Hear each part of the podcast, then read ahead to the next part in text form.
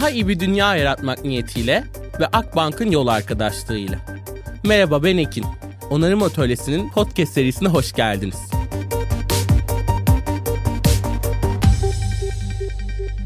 Herkese kocaman bir merhabalar. Onarım Atölyesi Podcast'in yeni bölümüne hoş geldiniz. Bu bölüm yine bizim için çok çok özel bölüm. Hem konuğumdan dolayı hem de aslında bunu bir canlı podcast buluşması olarak kurguluyoruz. Şu anda karşımda böyle şahane yüzler de bize bakıyor. Bahçe Galata'dayız. 29 Aralık akşam 4.30-5 saatlerinde çok iddialı bir seçim yaptık ama toplulukların aslında sayı ve rakamdan bağımsız ruhuyla birlikte olmanın da çok önemli olduğuna inanan biri olarak bu bölümü bir topluluk ruhuyla kaydediyor olmaktan inanılmaz mutluyum. O yüzden böyle bölüm sonunda çok farklı sesleri de duyacağımız yine kolektif bir şekilde birlikte yarattığımız bir bölüm olacak ve dediğim gibi bugün çok kıymetli bir konuğum var. Sevgili Didem Eryar Ünlü bizimle birlikte. Didem Hanım Ekonomi Gazetesi'nin sürdürülebilirlik editörü olarak çalışıyor ve kendisiyle aslında hem daha önceki gazetecilik serüveninden takip etmemle kitaplarıyla ve aslında sürdürülebilirliğin gazetecilik dünyasında da bir yeri olması sebebiyle çok hikayesinden ilham aldığım ve bir süre önce kadar çok uzaktan takip takip ettiğim bir isimdi. Ama çok şanslıyım ki hayat bizim yollarımızı da kesiştirdi. Didem Hanım hoş geldiniz. Hoş bulduk. Çok teşekkür ediyorum. Ben senden daha şanslıyım seni tanımış olduğum için. çok çok incesiniz. Çok teşekkür ederim. Gerçekten Ekonomi Gazetesi'nde de aslında yeni bir alanın doğuyor olması, sürdürülebilirlik ekonominin bu kadar iç içe konuşuluyor olması çok kıymetli. Özellikle 2024 ile ilgili bu kadar çek konuşurken belki benim hayatım için çok dönüm noktası olan bir haberi de paylaşmak güzel olabilir. Ben de bir süre sonra Ekonomi Gazetesi'nde yazmaya başlıyor olacağım. Çok teşekkür ederim açtığınız alan için de tekrardan. Umuyorum orada yeni ekonomiyi de hep birlikte daha fazla tartıştığımız, o cüretkar sözleri hep birlikte daha fazla söyleyebildiğimiz alanlar olacak. Biz bu yayın serisinde Didem Hanım meselelere çok odaklanıyoruz. Bazen mesele edinmek ama çok dünyaya da mesele olmak üzerinden bakıyoruz. O yüzden ben de sizin meselelerinizle başlamak istiyorum. Siz neleri mesele ediniyorsunuz? Neden sürdürülebilirlikle ilgileniyorsunuz? Çok uzun süredir aslında Türkiye'de belki de bu konu neredeyse hiç konuşulmadığı dönemden beri. Siz neyi dert ediniyorsunuz ve bu meselelerin hikayenizdeki yerine bu meselelerle kesişen Didem kim aslında? Şöyle söyleyeyim, benim aslında doğduğum günden beri dert edindiğim tek şey iyi insan olmaktı. Yani bana annem her zaman her şeyden önce iyi bir insan ol dedi. Yani iyi derken iyi bir evlat, iyi bir arkadaş, iyi bir dost, iyi bir gazeteci, iyi bir okur, iyi bir öğrenci, iyi bir anne. Tabii ki bu pasif bir iyilik değil. Yani işte hiçbir şeye karışmayan, dışarıdan izleyen ama kötülük de yapmayan bir iyilik değil. Gerçekten aktif bir iyilik. Yani insanlara da iyiliği anlatmak, göstermek, yazmak, çizmek, paylaşmak, iyiliği çoğaltmak Tüm derdim bu oldu. Hem arkadaşlarımla, dostlarımla hem kızımla her zaman ne yaparsak yapalım, iyi insan olarak yapalım ve ne yaparsak yapalım bunu iyi bir şekilde yapalım, doğru bir şekilde yapalım. İnsanla çok ilgili oldum her zaman. Edebiyat mezunuyum. Hı hı. Boğaziçi Üniversitesi İngiliz ve Edebiyatı. Öncesinde Fransız Edebiyatı'yla çok ilgiliyim. Yani hep okudum, hep yazmak istedim. Kendimce yazdım bir şeyler. Ama pek kale alınmadı o zaman. Fazla romantik yazılardı. İşte o zaman yazar olamayan gazeteci olur ya biraz öyle oldu mevzu. İşte ilk okulu bitirdikten sonra Avrupa Birliği'nde çalıştım Lüksemburg'da. Oradaki resmi yayınlar ofisinde. Bir sene orada çalıştım. İlk staj olarak gitmiştim. Sonra bir İngiliz bir derginin oradaki temsilcisi oldum. Sonra geri döndüm NTV'de bir süre çalıştım ama sonra dedim ki televizyon bana göre değil yazmam lazım kesinlikle. Dünya Gazetesi'ne girdim rahmetli Nezih Demirkent o zaman başındaydı. Oraya girdikten sonra bir süre dış haberlerde çalışıp sonra dedim ki pek olmadı bu yazı işi. Yani bu dış haberler çeviriden öte gitmeyen, masa başı çeviri yapmaktan öte gitmeyen bir şeydi. Dedim ben yine okula döneyim. Tekrar geri döndüm ama edebiyat bölümüne açılmamıştı master'ı. Dil bilimi bölümü açıldı. Bir sene yaptım ama cinnet geçirerek bıraktım. Seslerle işte o fonetikti bilmem neydi. Bayağı bir kasıcıydı. Tekrar gazeteye döndüm dünyaya. Nezih Bey o zaman rahmetli demişti ki geldin ama bir daha gidemezsin. O şartla geliyorsan gel. Tamam dedim gitmiyorum. İşte zaten hala gitmedik. Gazetenin adı değişti. İnsanlar gitti. O hikayeyi biliyorsunuz zaten sana anlattım. Biz kendi gazeteciler olarak gazetemize sahip çıktık. Adını değiştirdik. Ekip aynı kaldı. Şimdi hepimiz gazetemizin sahibiyiz. Sürdürülebilirlik nasıl oldu diye sordun. Ne ara oldu? İşte bundan herhalde bir 15 sene oldu. Hakan Güldağ genel yayın yönetmenimiz, şimdi yönetim kurulu başkanımız dedi ki arka sayfada bir şey yapalım. Bir fark yaratacak bir şey yapalım. Bu konu üzerine yazalım. Ben de dedim ki bu konu üzerine yazalım da Türkiye'de bu konunun daha değil hayata geçmesi adı bile telaffuz edilemiyor. Bir iki günle başlayalım dedim. O dedi ki yok her gün yapalım ki bunu oturtalım. 15 yıldır her gün yapıyoruz. yani o zamanlar yazı işlerinde şöyleydi. Ben işte herkes yazı işleri sabah gireriz. Herkes kendi gündemini söyler. Yurt haber, dış haberler falan. Ben de işte anlatıyorum ağaçlar, kuşlar gibi. O zamanlar ağaç kuştan ibaretti tabii sürdürülebilirlik. Ve hiçbir şekilde kale alınmıyordum. Yani dedim ki burada gerçek bir hayat var. Ben Alice Harikalar Diyarı'ndan bahsediyorum. Ve girmemeye başladım yazı işleri toplantılarına. Ama bugün 15 sene sonra artık başka bir şey konuşulmuyor ve o sayfayı... Gündem sizsiniz. Gündem biziz aynen. Her gün nasıl doldururum değil bütün gazete sürdürülebilirlikle evet. ilgili. Yani artık herkesin tek gündemi bu oldu. Evet kesinlikle. Özellikle geçtiğimiz günlerde Sapanca'da bir liderlik zirvesine de buluştuğumuzda aslında liderliğin konuşulduğu, yapay zekanın, ekonominin, finansın konuşulduğu bir yerde her kapının bir şekilde daha iyi bir dünyaya, sürdürülebilirliğe ve biraz aşılamaya birlikte çalıştığımız Aynen. onarıcı bir dünyaya vurgunun, geçişin ve merakın kayıyor olması da bence bunun çok büyük göstergelerinden biri. Çünkü açıkçası çok zor da bir kitleyi sürdürülebilir konuşmak için birlikteydik. Yani yönetim evet. kurulu başkanları, CEO'lar, CEO'lar ve aslında bir şekilde paranın üzerinde parayı yöneten, çoğaltan insanlarla Aynen. birlikte hepsinin odağının bu kadar radikal dönüşüme bile açık olduğunu keşfetmek bana da çok umut vermişti açıkçası. O günden beri biraz daha farklı bakıyorum aslında. Bununla birlikte özel sektörde çok yakın aslında ilişkileriniz var ve sürdürülebilirliğin zaten kamu politikalarının dışında tamamen ben bir özel sektör işi olduğunu yani yaptıklarıyla yüzleşmek ve çözmek zorunda oldukları bir mesele olarak bakıyorum. Sizce ne durumdayız? Yani Türkiye'deki özel sektörün adımlarını gördüğünüzde yapılanlar yeterli mi? Siz bu 10-15 yıl içerisinde neyin farklılaştığını görüyorsunuz? Böyle devam edebilir diyebilir miyiz? Sürdürülebilirlik için bu kadar yeterli mi? Şöyle söyleyeyim Türkiye adına son 15 senedir gerçekten çok büyük bir dönüşüm yaşadık. Yani hı hı. sürdürülebilirlik biz yola ilk çıktığımızda tamamen kurumsal sosyal sorumluluk faaliyetinden öte bir şey değildi. Yani ben işimi yaparım, iki de ağaç dikerim, iki de okul yaptırırım olay biter mantığındaydı. Şimdi bunun artık böyle olmadığını anladılar. Bu gönüllü bir iyilik mi? Tabii ki değil. Ay bir anda iyi olalım deyip de iyi olmaya karar vermedi özel sektörde. Bunun birçok nedeni var. İşte tüketici talebi, gençler geliyor, herkes daha duyarlı. E, dünya elden gidiyor, ham madde yok, her şeyin fiyatı artıyor. Yani zorunlu bir dönüşüm. Türkiye'de şöyle söyleyeyim, büyük şirketler, uluslararası şirketler bu işin çok net farkındalar. Tabii ki bu işi gerçekten yapanlar da var, yaparmış gibi yapanlar da var. Ama bir şekilde yapmak zorunda olduklarını biliyorlar.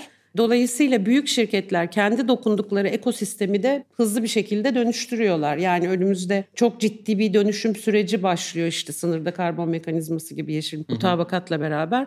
Dolayısıyla parayı kazanabilmek için artık başka bir yol olmadığını gördüler. Artı yani bugün ekonomiden, paradan ayrı konuşulmuyor sürdürülebilirlik. Yani işte iklim krizi bugün Dünya Ekonomik Forum'un raporunda açıkladığı gibi en önemli risklerin başında geliyor iş dünyası için. Yıllık 3 trilyon dolara ulaşıyor iklim krizinin maliyeti ve bu maliyet her geçen gün artıyor. E, dolayısıyla iş dünyası da bu dönüşüme mecbur olduğunu, rekabet gücünü korumak zorunda olduğu için mecbur olduğunu anladı. Ama şöyle bir sorun var. Evet büyük şirketler bunu yapıyor ama Türkiye ekonomisinin %99'una yakınını COBİ'ler oluşturuyor. Ve asıl bundan sonra önemli olan COBİ'lerin bu dönüşümü gerçekleştirebilmesi ki bu dönüşümde para demek çünkü sürdürülebilirlik sadece işin enerji tarafı değil yani istihdamdan toplumsal cinsiyet birçok konuyu 17 başlıktan bahsediyoruz. Ciddi bir para konusu, ciddi bir kamu politikası konusu. Teşviklerin olması lazım. Bu yönde onların desteklenmesi lazım. Dolayısıyla önümüzdeki dönemde COBİ'leri çok ciddi bir dönüşüm süreci bekliyor. Hazırlar mı? Hazır hiç değiller ama farkındalar mı? Farkındalar. Yani Anadolu'da da birçok şirketle sürekli iletişim halindeyiz. Hepsi bunu yapmak zorunda olduğunun artık farkında. Özellikle burada biraz daha benim fark ettiğim ve gözlemlediğim konulardan bir tanesi sosyal başlığında da büyük bir eksiklik yaşıyoruz. Yani Aynen. Türkiye'de bir şekliyle o ESG'nin ya da sürdürülebilirliğin çevresel kısmıyla görece daha iyi yüzleşmeye başladık. Aynen. En azından artık karbon demekten korkmuyoruz. Evet. Ya da şirketler bunları konuşmaktan, iklim demekten bu kadar korkmadıkları bir yere geldiler ama hani derinleşen o sosyal adaletsizliği ve iklim krizinde iklim adaleti boyutunda göremiyoruz. Yani özellikle mülteci konusu gibi evet. aslında artık dünyadaki bir krizleşen bir konu. Bunlar ırkçılık, siyasi katılımın az azalması, demokrasinin yok olması aslında bunlar da sürdürülebilirlikle ilgili büyük krizlerken biz işin pek bu tarafına dokunmuyoruz. Yani özellikle meselenin sosyal tarafına sizce önümüzdeki dönem daha fazla odaklanacak mıyız? Ben odaklanacağımızı düşünüyorum. Çünkü yaşanan sosyal sorunlar, eşitsizlikler, işte toplumsal cinsiyet eşitsizliği, eğitime ulaşımdaki eşitsizlik, yaşam şartları, şehirler yani çok çok ciddi sosyal problemlerle karşı karşıyayız ama bu noktada da tabii ki çok eski bir kitap var. 1989'da yayınlanmış Fransız bir filozof Felix Guattari diye 3 ekoloji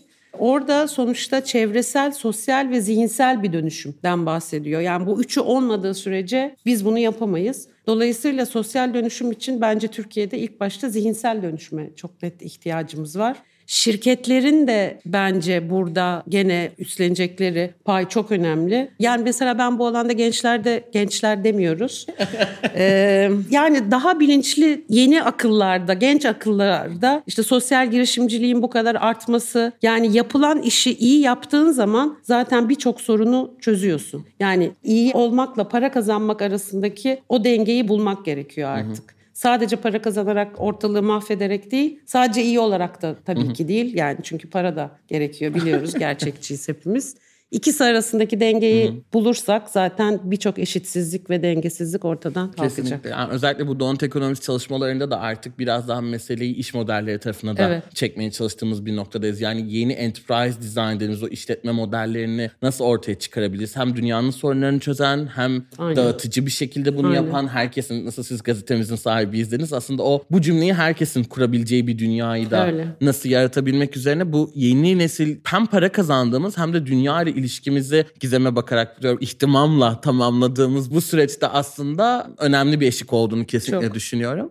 Ve burada aslında gazetecilikte, yazınsal süreçlerde bir iletişim de meselesi olduğu noktada Türkiye'de benim bugünlerde sanırım en sevmeyen grup PR şirketleri olabilir. PR şirketleriyle olan ya da iletişimcilerin gerçekten 100 yılın yani evet bir eşikten geçiyoruz. Tüm dünya zaten yeni bir seçim aşamasında artık yapacağı işlerle ilgili ama iletişimcilere çok büyük bir seçim noktasında olduğunu düşünüyorum. Yani ya etik tarafta kalacaklar ve yüzleştiğimiz gerçekçi bir hikaye yazacaklar ya da olmayan bir hikaye olduruyormuş gibi göstermenin tarafını seçecekler ama bunun da son bir 5-10 yıl içerisinde kimin ne tarafta olduğunu da çok net görebileceğimize de inandığım bir noktada. Bugün sürdürülebilirliğe biraz daha özel sektör boyutunda baktığımızda takipçisi olanlarla ya da işte bu alanda çalıştığını söyleyen influencerlarla bir araya gelmenin ve sürdürülebilirliği bir hashtag olarak almanın çok da doyum noktası yarattığını görüyoruz. Yani çıkıp bir röportaj veriyor olmanın ya da bir ödül veriyor olmanın ki herkesin ödül verdiği bir dönemde açıkçası hani ne kadar gerçekçiliği kaldı bilmiyorum. Burada nasıl değiştireceğiz bunu? Yani bu kadar popüler olan sürdürülebilirliği görünürlükle bağdaştıran hani işe işe değil de işin hikayesini anlatma tarafına ya da kendini sürdürülebilirlikle yan yana ne kadar gösterebildiğine odaklanan bir dünyada iletişime, gazeteciliğe, bu dünyaya nasıl roller düşüyor ve bu düzeni biraz daha açıkçası kendini olmadığını göstermek yerine nasıl bir hikayeyi anlatma tarafına çeviririz? Burada iletişimcilere, gazetecilere ne rol düşüyor? Ben sizce? kalkıp gideyim bu noktada. Çünkü şöyle gazetecilik, etik bunlar çok tartışılacak bir süreçteyiz özellikle bugün. Yani birçok değerin kaybolduğu, sorgulanmadığı, her şeyin parayla yani gerçek olmayan, insani olmayan unsurlarla ölçüldüğü bir süreçteyiz. Gazetecilere ne görev düşüyor? Yani aslında gazetecilerin görevi çok belli. Objektif olmak, gördüğünü tarafsız bir şekilde yansıtmak. Bunu zaten yapmıyoruz yani. Gazetecilik mesleği bence şu anda çoktan bitti. Gazetecilik PR'ın başka bir versiyonuna dönüştü. Biz kendi gazetemiz adına bunu yapmaya çalışıyoruz her zaman bağımsız ve bağlantısız olmaya çalışıyoruz. O yüzden sahiplendik kendi gazetemizi. Yani hiçbir sermaye, hiçbir destek değil. Tamamen kendi emeğimizi ortaya koyarak yaşatmaya çalışıyoruz ve bu güveni sağladığımız için de oluyor. Bu mış gibi yapanlar sürdürülebilirliği, süreklilik, sürdürülebilirlik işte her bütün kavramlar birbirine karışmış durumda. Zaten önümüzdeki dönemde yani nasıl bazı şeyler bilimsel olarak kendini yok ediyor ya da tanımlıyor bu işi sırf PR olarak yapan şirketler zaten bir süre sonra bunu yapamayacaklar. Bir takım standartlar, yatırım standartları, bir takım düzenlemeler geliyor. Çok net. Yani raporlama şartları değişiyor, sürdürülebilirlik raporlama kriterleri çok daha netleşecek. Yani nasıl uçakta eskiden sigara içiyorduk artık içemiyoruz. Nokta yani. Böyle her şey çok da net ve tam şekli çerçevesi belirlendikten sonra zaten yapamayacaklar. Yani sonuçta ne bileyim bir petrol şirketinin ben sürdürülebilirim demesi e, ürünün petrol yani neyi sürdürüyorsun? Neyin sürdürülebilirliğinden bahsediyorsun ya da işte hızlı modanın sürdürülebilirlikten bahsetmesi Zaten bunlara kimse inanmıyor ama bu işin tabii bir de alınabilirlik, erişilebilirlik tarafı var. Çok boyutlu. Mesela bugün ben sosyal medyada bir marka gördüm. Bego Jeans mesela. Evet. Görevini tamamladı. Neden? Olmadı demek ki yani. İşte bu üzücü bir şey. Bence görevini tamamlamadı. Daha yeni anlatıyor görevini. Hı hı. Yani e, demek ki evet. olmadı. İşte bunun da oldurulur olması lazım ki İnsanlar evet. da bunu yapabilsin, alabilsin, kullanabilsin. Kesinlikle. Yani burada özellikle benim de sürdürülebilir markalarla ya da işte sürdürülebilir adil üretimde şeyi evet. çok iyi anlayabiliyorum. Yani işçisine daha fazla ödediği için, suyu daha az kullanmak için daha maliyetli işte, evet. olmasının hikayesini anlayabiliyorum ve hani bireylere suç yüklememem de burada başlıyor aslında. Çünkü Tabii. sistem hep bize bir suçu yüklüyor. Sen termos kullan, sen onu yap, sen toplu taşımaya bin. Hani ama oysa ki bizim verisel olarak da baktığımızda birey hareketlerimizin değil bir fabrikanın aslında bir dönüşümünde elde edebileceğimiz verimlilikle Tabii sürdürülebilirlikle birey hareketleri arasında dağlar kadar Tabii fark ki. olduğu bir noktada özellikle bu üretim meselesinde sistemin de kendi oyununu ne kadar güzel yazdığını görüyoruz. Yani Aynen öyle. yoksullaştırdığı bir grup var ve kıyafette belki de soracağı en son soru. Bu kıyafetin, Aynen. bu gıdanın sürdürülebilir üretilip üretilmediği. Bu yüzden de tam sistemsel bir çıkışa ve büyümenin Tamamen. sonuna gelmek Tamamen. gerektiğini. Kalkınma odaklı. Çok, Büyüme değil kalkınma çok odaklı. inanıyorum kesinlikle. Hatta küçülme odaklı. yani eskiye dönmemiz lazım evet. biraz. Çünkü Türetim ekonomisi. Kesinlikle. Belki karşılıklı evet. değiş tokuş zamanı. Başka türlü bir çıkışın da büyük ölçekte bende olmadığını Aynen. gördüğüm bir dünyadayım açıkçası. Özellikle petrol şirketleri dediniz. Yani artık daha fazla da eleştirmemiz gerektiğini düşünüyorum. Yani sürdürülebilirlikle ilgili bu ülkede yıllardır ilgilenen ve bir şekilde şirketlerin ana odağında olan kurumların daha çok yeni bir petrol şirketine green bilmem ne evet. sertifikasyonu verdiğini gördüm. Ya bir kere de bu aslında ödül, sertifikasyon bunların da ötesine geçmemiz ve hani ne oldu ne bittiğini sorgulamamız gerekiyor. Yani B Corp hareketinin bile dünyada bu Aynen. kadar sorgulanması Aynen. ya da işte bildiğimiz o kahve zincirlerini bir parçası haline getirmiş olduğu bir evet. dönemde açıkçası ödül ve sertifikasyona mı ihtiyacımız var? Şeffaf verilere mi Kesinlikle. sorusuna da bence biraz odaklanmamız gerekiyor. Didem Hanım yani yanında çok benim... net, çok özür dilerim sözlük Daha yani aktivist mesela... kimliğim açığa çıkıyor.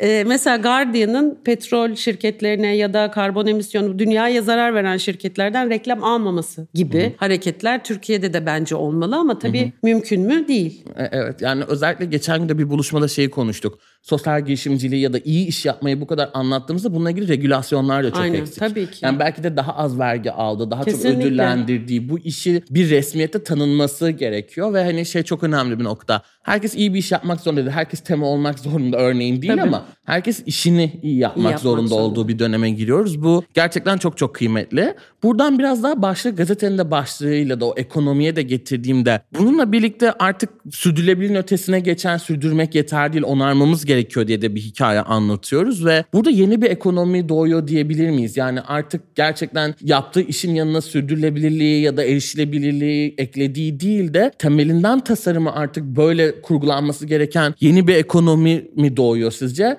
Ve eğer böyle bir sürece geçiyorsak buna nasıl hazırlanmalı özel sektör? Ne yaparak başlamalı sizce? Yani yeni bir ekonomi doğdu bence. Ee, bugün Türkiye'deki birçok büyük işte Sabancı, Koç, Zorlu gibi isim vermemde sorun evet. yok. Bu şirketler gerçekten uzun bir süredir tüm iş stratejilerini sürdürülebilir kalkınma amaçları doğrultusunda belirliyorlar. Yani hedeflerini belirliyorlar ve tüm iş modellerini bu hedefleri gerçekleştirmek doğrultusunda planlıyorlar. Yani fayda yaratma sadece biz büyüyerek arkamızda insanları bırakarak büyümenin mümkün olmadığını çok net bir şekilde anlatıyorlar. Ve ne anlatırlarsa anlatsınlar bunu da net bir şekilde ortaya koyuyorlar. Yani çok fazla şirketle röportaj yapıyorum. Hı hı gerçekten bu işi çok güzel yapanlar var. Hı hı. Tabii ki laf ola söyleyenler hı hı. de var ama gerçekten yapanlar var ve bu gerçekten yapanların ki birçoğu şu anda işte akademi kuruyorlar, eğitmeye hı hı. de odaklanıyorlar ama dediğim gibi bu yeni ekonomide tabii ki finans sektörüne çok önemli bir rol düşüyor. Çok çok önemli bir rol düşüyor. Çünkü tüm bu dönüşüm parayla olacak. Senin de demin dediğin gibi yani sosyal girişimcinin de desteklenmesi, vergisini az ödemesi, işte ona daha ucuz finans kaynaklarının Hı-hı. sağlanması, işte bu yeşil fonların, sürdürülebilirlik fonlarının desteklenmesi, bankaların kömüre, petrole, o tür şeylere para vermemesi, finans sağlamaması, Hı-hı. işte toplumsal cinsiyet eşitliği, kadın çalışan sayısının arttırılması gibi, çalışanların eğitilmesi gibi birçok konunun şu anda bankaların temel finansman konusu olması gerekiyor. Yani bütün bankaların aslında kalkınma bankaları gibi hareket etmesi gerekiyor şu dönüşüm sürecinde. Önceliklerinin bu kalkınmaya odaklı olması gerekiyor ve büyük bankalar zaten şu anda biliyorsun işte bu prensipleri imzalamış durumdalar. Kömürü finanslanmıyorlar. Her projenin işte raporları, chat raporları inceleniyor. Onlara göre yapılıyor ama tabii ki hala işte maden ocaklarından, onlardan bunlardan geçilmiyor ülkemizde. Ama yani demin de dediğim gibi zihniyet değişimi şart. O zihniyetle de o sistemin tekrar tasarlanması şart. Daha iyi bir dünya yaratmak niyetiyle ve Akbank'ın yol arkadaşlığıyla onarım atölyesine kaldığımız yerden devam ediyoruz. Burada da belki de en önemli noktalardan biri ben konuya şöyle baktığımda özel sektörde yani herkesle çalışmama prensibini korumakla evet. birlikte de hiçbir zaman yaptıklarının yeterli olmayacağını da hissettirmek gerekiyor. Tabii yani ki. bu devam Aynen. eden bir yolculuk Tabii ve ki. her gün daha fazlası, daha iyisi, daha çoğu üzerine odaklanmak gerekiyor. Çünkü işte bu saydığımız holding grupları, şirketler ve benzerleri biraz daha hikayede aslında benim en çok üzüldüğüm şey çevreye göre çok hareket ediyor olmaları. Yani ilk olma arzusu bir inovasyonda ve yapay zekada evet. çokken sürdürülebilirlikte bir şeyin ilki olmaktan çok korkuyorlar. Yani daha temkinli, daha yavaş ve mümkünse daha geç gidiyorlar. Burada onları daha cesur kılmak gerekiyor belki de. Hem ondan korkuyorlar bir de şeyden, işbirliğinden. Hı hı. Yani beni mesela en fazla üzen konu o. Birçoğu şunu hem ilk olmuyorlar evet bir de bir şey yaptıkları zaman bunu ben yaptım diyorlar. Biz yapıyoruz demek istemiyorlar. Yani bunu çok net işte bu finans konusunda çok net yaşadım. Yani senin yaptığını anlatıyoruz. O da anlatmak istiyor. Hayır ben anlattım. Ben anlattıysam o anlatamaz diyor. E o zaman olmaz ki. Yani işbirliği içinde hareket etmezsen, birbirininle dayanışma içinde olmazsan o sistemi inşa edemezsin. Sen yaparsın, o yapar ama hiçbir şey değişmez yani. E, kesinlikle. Özellikle burada Hakan Bey devlete hiç değinmedim demişti bana.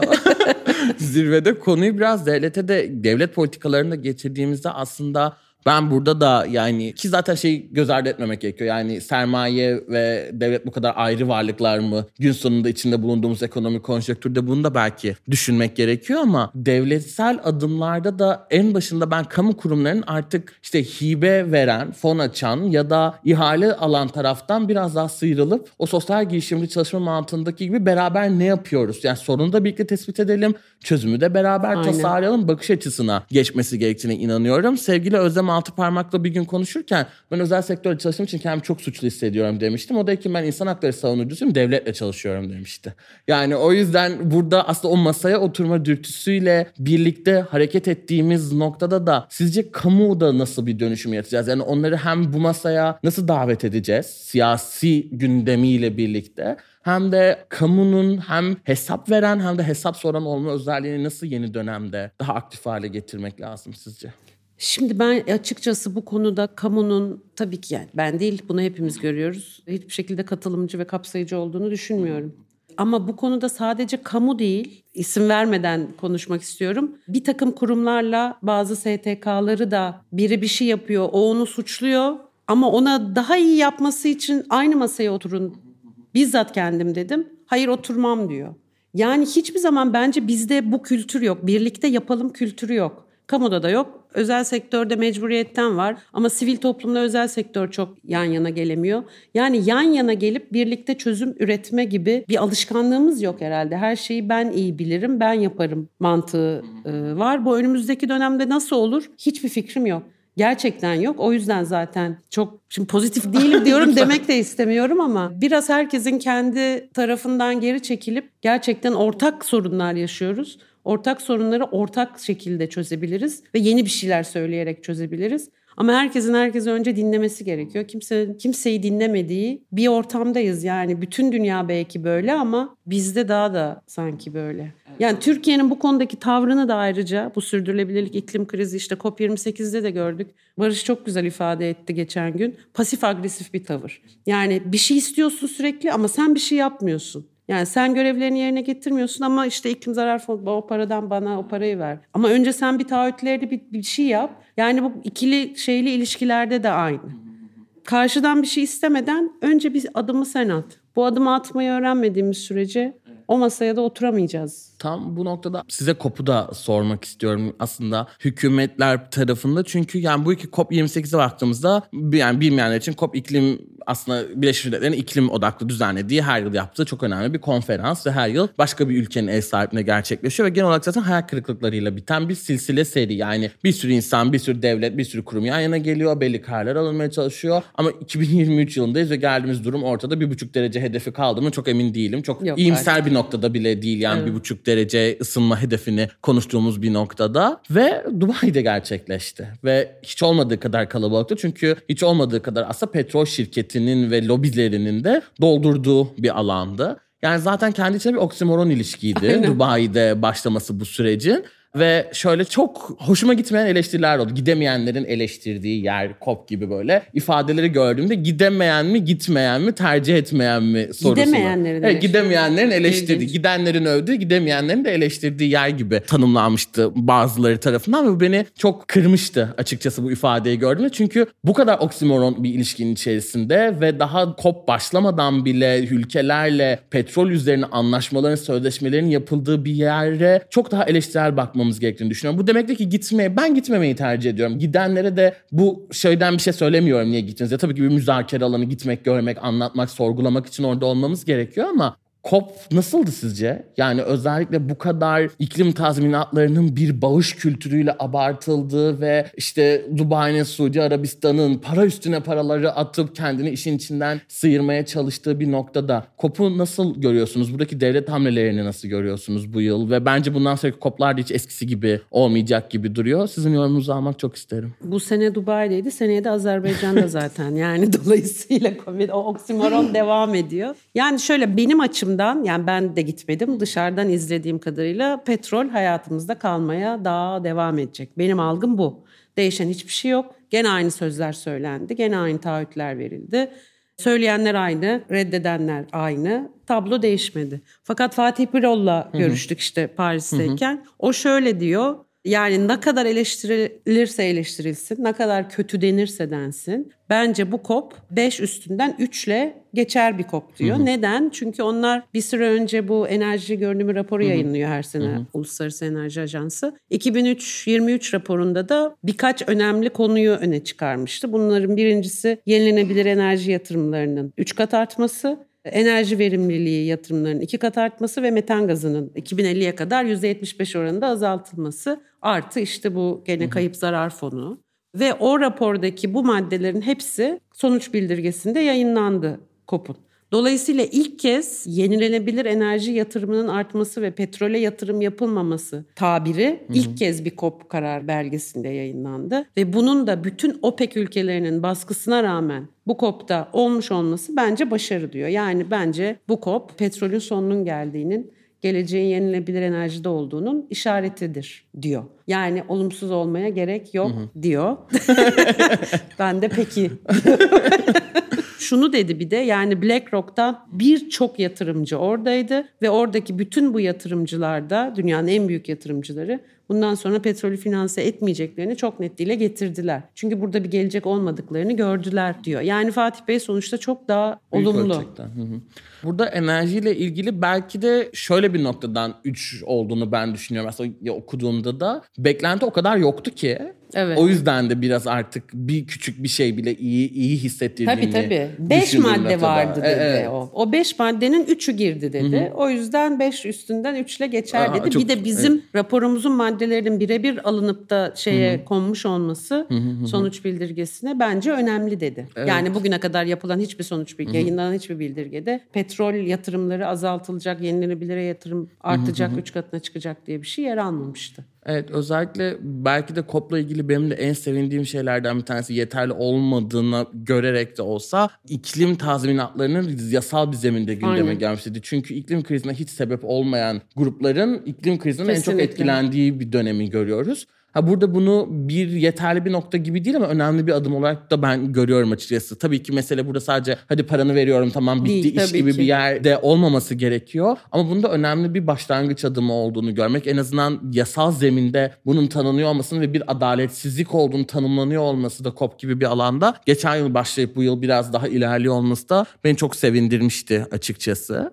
Buradan çok böyle ara bir soruyla aslında şeyi de merak ediyorum. Yani içinde bulunduğumuz krizi bir liderlik krizi olarak da tanımlıyoruz. Çünkü çözemeyişimizin ardında hem bir demokrasi bir adalet krizi var ama bir de liderlik krizi var. Belki de liderleri hep tek başına en yukarıda ve çok karizmatik gördüğümüzden de bunu yaşıyoruz ve tek bir kişi çözecekmiş gibi lider de sadece o olabilirmiş gibi üstümüzden de attığımız bir şey bence bu liderlik meselesi. Siz yeni dönemde liderliği nasıl görüyorsunuz? Yani artık sürdürülebilirlik liderliği nasıl olacak? Bunu kimler üstlenebilir? Liderlik tanımının nasıl dönüşeceğini düşünüyorsunuz? Sizlerle. Yani böyle düşünerek, bizim gibi düşünerek değil. Bence biz mahvettik, bıraktık, bitirdik. Yani hep tek lider vardı, hep tek lidere güvendik. Bir daha da öyle bir lider yok. Olmayınca da bitti. Yani sonuçta bir insanın aklıyla olabilecek bir şey değil. Çok fazla sorun var. Çok çok fazla sorun var. Sadece erkek zihniyetiyle de olmayacak. Sadece kadın zihniyetiyle de olmayacak. Çok bütüncül, çok karışık, çok kapsayıcı bakmak gerekiyor. Yani birlikte düşünmek gerekiyor. Ama demin de dediğimiz gibi o paylaşım, işbirliği, herkesin birbirini dinleme ortamı olmadığı sürece hı hı. hiçbir şey değişmeyecek. Icat çıkarma işte hı hı. yeni köye yeni adet gibi hı hı. deyimlere sahip olan bir ülkede bütün bunları bence unutup icat çıkarıp yeni şeyler söyleyip cesur olmak lazım. Hı hı. O yüzden sen diyorum yani o gün bizim zirvede o kadar Siyon'un önüne çıkıp herkesi böyle koltuğuna yapıştırıp pat pat pat pat pat böyle liderlere ihtiyacımız var. Yani sen de bunu tek başına anlatmıyorsun. İnsanlarla birlikte anlatıyorsun. Dolayısıyla böyle konuşan, cesur olan ve gerçekten değiştirmek için, gerçekten değiştirmek için yani aktif iyilik yani. Hı hı. Böyle şöyle olsun hayaller kurarak değil de yaparak yapabilen, birlikte çok, yapabilen liderlere ihtiyacımız var. Çok teşekkürler. Özellikle burada da hep konuştuğumuz belki de artık lidere değil de liderlik anlayışına ihtiyaç olma Aynen. meselesi çok çok kıymetli. Ben şey de size sormak istiyorum. Yani şeyi bu kadar konuştuğumuz noktada bir araya gelemiyoruz. Yani bir araya gelme hallerimizde bir sorun var. Yani bu sadece özel sektör, özel sektör değil, özel sektör, sivil toplumla, sosyal gelişimle, kutuplaşmanın her alana da bu kadar yayıldığı bir noktada bu birlikte inşa etme masasını nasıl kuracağız? Çünkü daha masa yok gibi görüyorum ortada ortada bir araya oturmak için ne yapmak gerekiyor sizce yeni dönemde? Ben hep şey diye tanımlıyorum. Ben tercüman olmaya çalışıyorum. Kurumlar, oluşumlar arasında o alanı yaratmaya çalışıyorum diye ama bu birliktelik kültürünü nasıl sizce yeni dönemde inşa etmek gerekiyor? Ya bence bizim yani ben 53 yaşındayım. Bu ülkenin birlikte olduğu tek zamanlar hep kriz zamanları. Yani başımıza bir felaket geldiği zaman o zaman birlikte olabilmeyi başarabiliyoruz belki. O masayı oluşturmak için karşındakini dinlemek empati yani çok klasik ama karşındakine saygı göstermek, dinlemek ve bütün farklılıklarıyla birbirini anlamak gerekiyor. Ya anlamak gerekiyor. Yani bilmiyorum sevmek gerekiyor insanları. Sevmeyi unuttuk bence açıkçası. Hepimiz birbirimizden nefret eder tahammül edemez hale geldik. Yani ee, dinleyip ve sevmek, evet. birbirimizi sevmek. Bir insanı sevmekle başlar her şey. Çok teşekkürler. Aslında son soruma geçmeden önce de hem eklemek istediğiniz bir şey var mı diye sormak hem de bölüme de ismini veren belki son bir ez cümle de vermek isterseniz. Sürdürülebilirlik nereye doğru gidiyor Didem Hanım? Sürdürülebilirlik kelimesinin ben de senin gibi değişmesi gerektiğini düşünüyorum açıkçası. Sürdürecek bir şey kalmadı yani. Hı-hı. Yeni bir şeyler anlatmak lazım. Onarmak lazım. Yeniden yapmak Hı-hı. lazım. Ve gerçekten bence tek kelime iyi olmak yani. Ve son olarak sizce umut var mı? Evet var sen varsın çünkü. çok ince. Çok çok teşekkür ederim. Kesinlikle çok umut var. Daha iyi bir dünya yaratmak niyetiyle ve Akbank'ın yol arkadaşlığıyla iyilik ve dostlukla. Bir sonraki bölümde görüşmek üzere.